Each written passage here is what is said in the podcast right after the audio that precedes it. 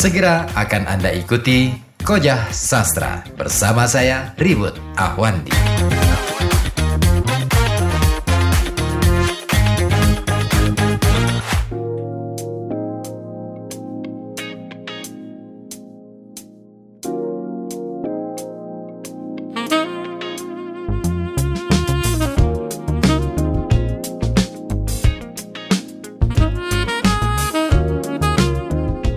FM 91,2 Radio Kota Batik News Interaktif Solutif. Masih Anda simak Koja Sastra bersama saya Ribut Ahwandi Dan masih kita kupas pula puisi Ibu karya Dezawawi Imron.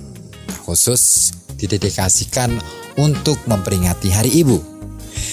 Nah puisi ini kawan menurut saya sangat inspiratif dan kaya akan rasa bahasa dan puisi ini tidak sekadar menawarkan permainan kata, tetapi justru menyuguhkan kekayaan bahasa yang terambil dari kehidupan sehari-hari sang penyairnya.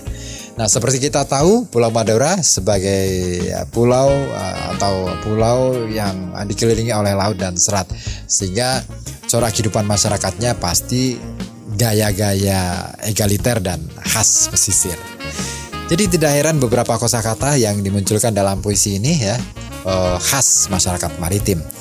Nah, seperti yang terdapat dalam penggalan bait ini. Bila kasihmu ibarat samudra, sempit lautan teduh, tempatku mandi mencuci lumut pada diri, kemudian tempatku berlayar menebar pukat dan melempar sauh, lokan-lokan mutiara dan kembang laut semua bagiku. Nah, uh, kalau kita pritilit satu persatu, pretili apa ya bahasa Indonesia-nya kita uh, pilah satu persatu. Ada beberapa kosakata khas uh, budaya maritim. Samudra, lautan, berlayar, pukat, sauh, lokan-lokan, mutiara, dan kembang laut itu menjadi uh, kosakata khas uh, orang-orang maritim.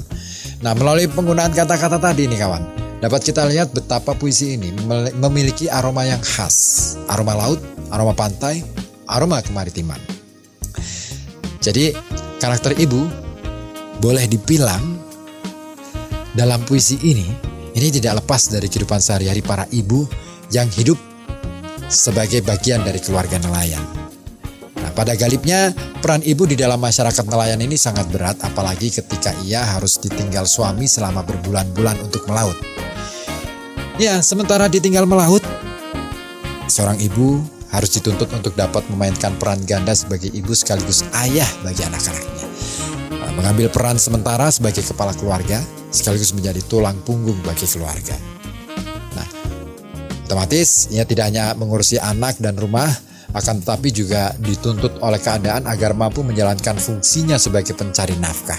Setidaknya untuk memenuhi kebutuhan sehari-hari. Nah, di sisi lain ini kawan, keadaan uh, ternyata juga menuntut mereka mesti cerdas dalam menyikapi badai kehidupan ya, yang datang silih berganti.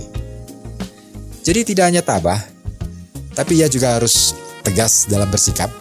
Tidak hanya sabar, tapi juga mesti lincah memainkan peran.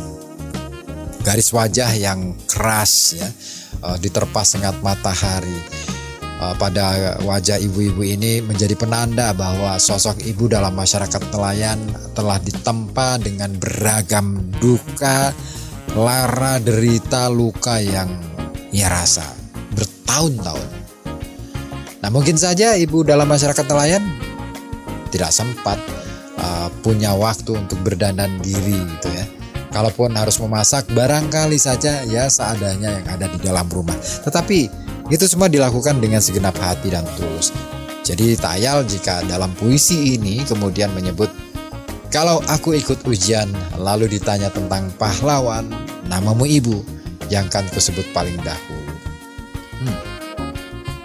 Sangat dalam sebenarnya ya. Nah penggalan puas, uh, penggalan ini uh, kalimat ini ini uh, menjadi penegas sekaligus menjelaskan tentang apa, siapa, dan bagaimana ibu bagi seorang anak yang lahir dalam keluarga nelayan. Hmm, kira-kira sih begitu. Anda punya uh, tanggapan? Boleh ya. Silakan Anda kirimkan di 08554 Satu Dan Koja Sastra masih akan ber- berlanjut sampai pukul 21.00 waktu Indonesia Barat. Tetap di sini di FM 91,2 Radio Kota Batik News Interaktif Solo. Koja Sastra.